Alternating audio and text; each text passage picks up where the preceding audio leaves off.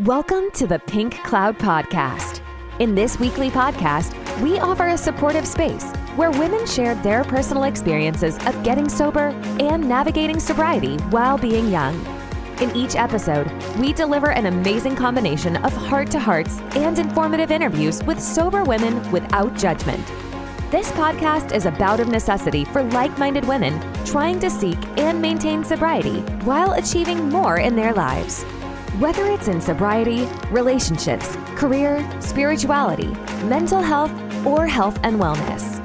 Created with sobriety, recovery, and sisterhood in mind, the Pink Cloud podcast unites the voices of phenomenal women as we share deep and inspiring conversations of hope for a bright future.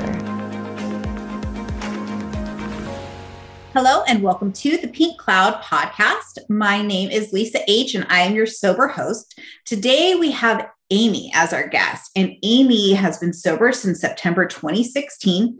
And she's sharing her story today. It's very inspiring, and she's going to talk about a little bit about her anxiety in sobriety and what she's done to help that. So, Amy, take it away. Thank you. So, yes, my name is Amy, and Lisa already went over my sobriety date. But I do have to point out, or feel like I should point out, that I did not just magically get sober overnight. I started my sober journey in, I think, December of 2014.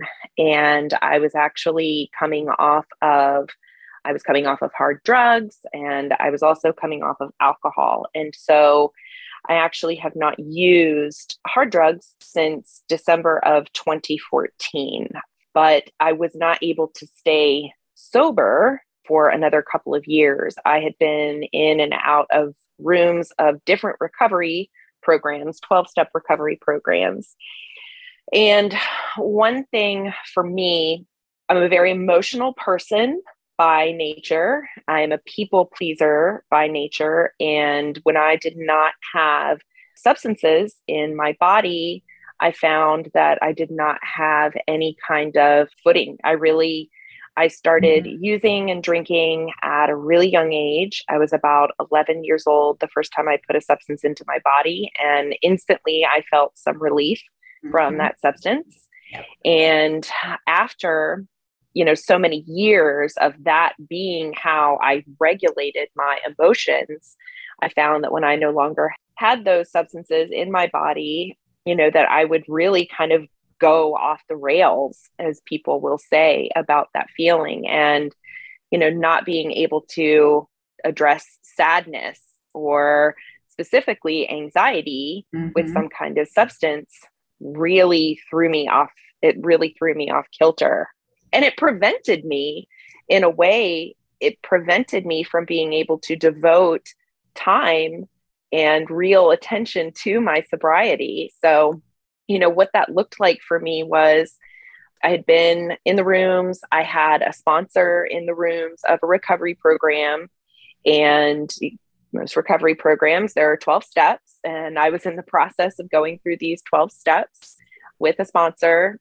and I got to this point where, you know, they talk a lot about like a higher power and finding a higher power and, and being really in touch with that higher power as you're moving through the steps, you know, and I found that I got to a certain point in those steps and there were all of these outside distractions, mm. specifically, specifically an X Mm-hmm. And I'll back up a little bit just to talk about that. So, I had a long term relationship with a person and we were extremely codependent and we used together, we drank mm-hmm. together. Both of us were everyday drinkers, everyday users of different drugs, hard drugs. And it took me a little bit having some sobriety to really understand that perhaps, you know, yes. I when I share my story, sometimes I talk about how, you know, being an alcoholic, being a drug addict, it's a full time job and I was right back to that full time job and I was hiding it and I was not hiding it, hiding it, but I was not hiding it well, you know, because I was getting intoxicated and I was blacking out. And my ex passed away and I ended up in a foreign country, you know, a planned trip to a second foreign country, actually. Yeah. I was drinking. I was drinking like crazy. I was trying to consume all of the rum that this rum producing country was was producing. You know, and I was mean. I was, and it was never enough, right? It, exactly, it wasn't. And actually, something happened on that trip that yeah, I blacked out, a horrible blackout, and I still to this day, my wife will not tell me what I said to her. And so when I got back from that, you know, my wife also had started having like an emotional relationship with somebody else that eventually eventually did turn into something more and i had to watch that happen mm-hmm. and i say mm-hmm. had to watch that happen because you know i can't fix everybody else and I left. I left my home. Divorce again, it was going to happen. I was absolutely mm-hmm. sure it was going to happen, you know, but it didn't. I had played that tape forward so many times. And I mean, you want to talk about just riddled with anxiety and yeah. fear, a lots and lots of fear.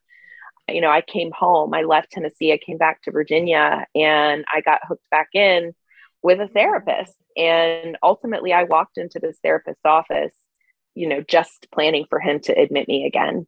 And that person turned out to be somebody that I knew. I didn't know this person's last name before mm-hmm. I showed up at the office. But when I showed up at the office and my counselor walked out, actually somebody that I knew from recovery meetings. And, wow. you know, that person said to me, Yeah, he said, I think that I know you and I think that you know me. And I think that we know where we know each other from.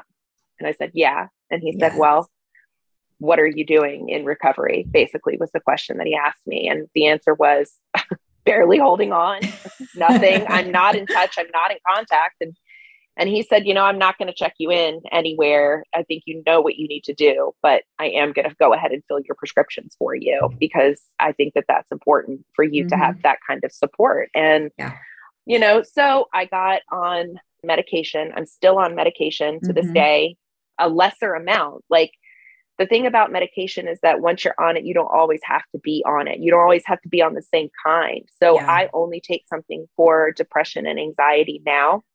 I don't take anything to sleep and I talk to my doctors. I speak to my doctors yeah. about how I'm feeling and that kind of thing. And I'm and honest. That's, that's and, the thing about adding in sobriety with taking care of ourselves because you're yes. aware now. You say, okay, this is not working. I'm feeling anxious. And I've done all the, I don't want to say surface, but all of the things that are in my control, right?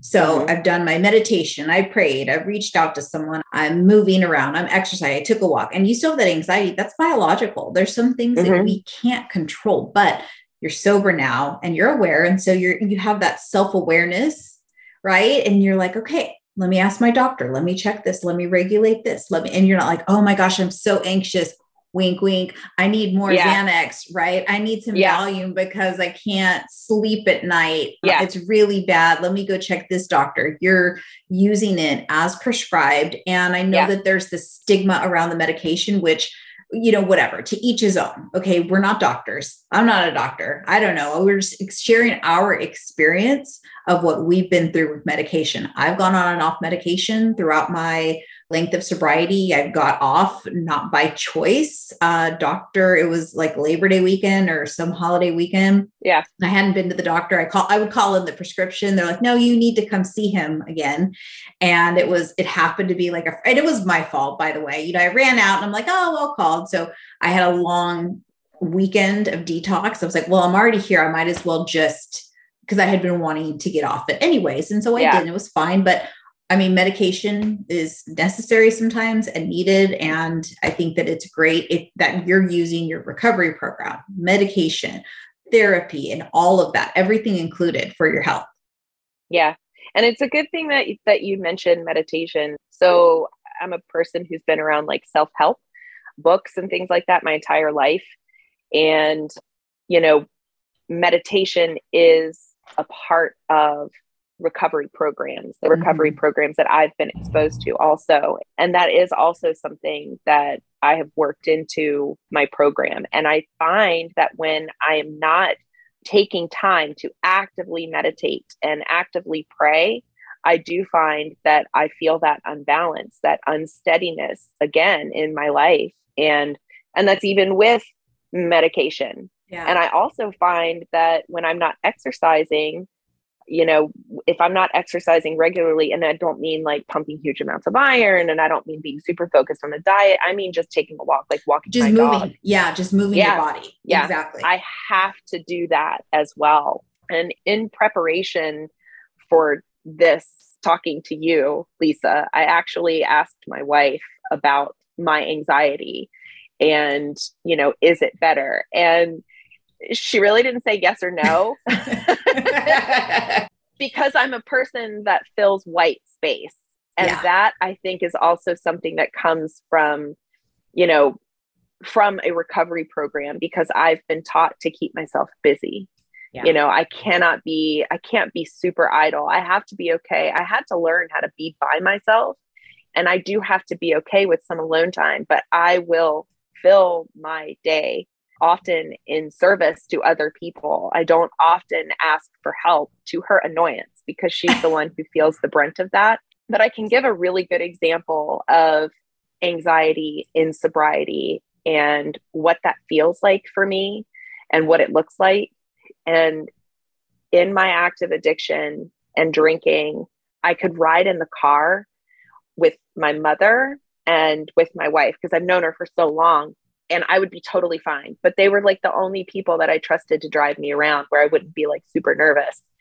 And in sobriety, I'm nervous when anybody else is driving because I'm not in control. I think it's because I'm not in control. But that was a big, even still to this day, it drives my wife crazy because, you know, I'm so jolted in a vehicle and not being subdued by yes. substance or alcohol. And I don't know if that's something that's ever really going to go away, honestly. But that was like the big thing that I noticed in my life that I'm so, I'm so, so anxious about that. And I never remember being anxious about those trips before, which I don't know. That's just something that's something that has definitely changed in my life, like as a result of getting sober. And yeah. that's okay. You know what I yeah. mean? Like that's it's okay. I don't have to be afraid of it. I don't have to be afraid of like if my wife gets mad at me because I'm being too jumpy in the car. It's a, like it's okay. But to hit a little more on like having to deal with my anxiety mm-hmm. in like healthy ways, another thing that I have to do is I have to talk about it. I cannot stay silent about feeling uneasy. Yeah. Because, because anxiety boils down to fear. Yes. And when we hold those fears in, it's like, oh my gosh, something's under bed. You know, you wake up at night and there's something under, I know there's something under my bed. And then you turn on the light, right? Which is calling someone and you look and there's nothing under the bed. Yeah. And it's just a dream. It's just all made up in your head. And so we have these fears. Yeah. You talk about them, you kind of sound crazy because you're crazy looking under the bed for something. There's no one under the bed. It's a boogeyman. There's nothing under there. Yeah. Right. It's the same thing with our fears. I'm afraid in the car. Like, okay, Amy, like, what are you really afraid of? You know what do you think is going to happen with if you're not driving? You think that you're going to crash. Well how many car accidents have you been in? Who's the person i mean if you really yeah. nail it down to that it's like mm, it's probably going to be okay right? Most of the yeah. stuff that we're anxious about is we're projecting on the future what if this happens? What if how's this going to turn out? Yes. or we're like what if i lose this? What if i can't? What if what if? And it just really boils down to fear. And what takes yeah. the power away from the fears is talking to somebody else who can calm you down, give a little bit of rational advice and just some comfort and then you go on with your day. Yeah. And before i could never get over that irrationality or i could never get to the point where my fear is irrational. Yeah. Like if i talk about this thing i'm going to lose this person forever if i tell them how i really feel about it. Like putting that expectation that this person is going to like leave me yeah. you know, like the so you're playing it all the way out, right? Oh so yeah. So you're 100%. thinking about the fear, and then you're tell you're thinking about talking to someone about it, and then what they're going to say, and then what you're going to do, and this is whole like yeah plan going on in your head. This whole play, yeah. this movie, yeah. and you already know what's going to happen, and then you'll be so depressed after, and this, and yeah, yeah, and a hundred percent, like in my experience, that has not happened. You know, it that's not to say that it won't happen for somebody else. you know, I had to learn how to communicate. I do have to point that out also. I didn't just all of a sudden start vomiting all over the place. I probably would have without the guidance from somebody in a recovery program. but I really had to learn how to communicate. And like I said, you know, when I first started talking, I didn't know how to listen. Part of communication is also listening and and learning how to have this like cooperative situation going on with people. And that's not just in like my marriage, that goes for communicating with other just people as life. well. Yeah. Yeah. And I think like the more time that goes on and the more time we're sober and we are doing these healthy things, we see the results of them. And so that's what keeps us going. For me, yeah. learning how to communicate in a healthy way, because I would either hold it in or blow up. And so, but learning that middle ground and then actually making progress on it or getting, you know, a good result from it's like, okay, that's good. Let me continue to do that. Where before it was like I was either, you know, pounding my fists and just screaming and I want this, I need this. And that was the way I communicate just screaming or just not saying anything. And, you know, that didn't ultimately work either. But yeah, we had to learn how to live really amongst people. Yeah. Yeah. because we're so selfish, especially when we're yeah. using and drinking. We're just selfish people by kind of by nature. It's like a selfish disease. The disease yeah. of addiction is really a selfish thing. It's like me, how do I feel better? What do I need to do? My needs need to get met. I need to feel good and comfortable all the time. And I don't know yeah. how to not be comfortable. And so yeah. communicating and someone else getting their way and us not getting our way is not the normal. So yeah, yeah it just happens, I think, over time. Yeah, most definitely. Yeah. Well, Amy, thank you so much for sharing. Your story is so enlightening and you just touched on so many things about, you know, anxiety and how you're still staying sober. You know, even though you still do have a little bit of the anxiety, you're still managing it. You've done all the right things, you put the right stuff in place and you're still doing it. So, thank you yep. so much. And thanks guys. Thanks for listening. Bye-bye. Thank you so much for tuning in to this episode of the Pink Cloud Podcast. If you're enjoying the show, please feel free to rate, subscribe, and leave a review wherever you listen to your podcasts. This helps others find the show, and we really appreciate it. We'll catch you in the next episode.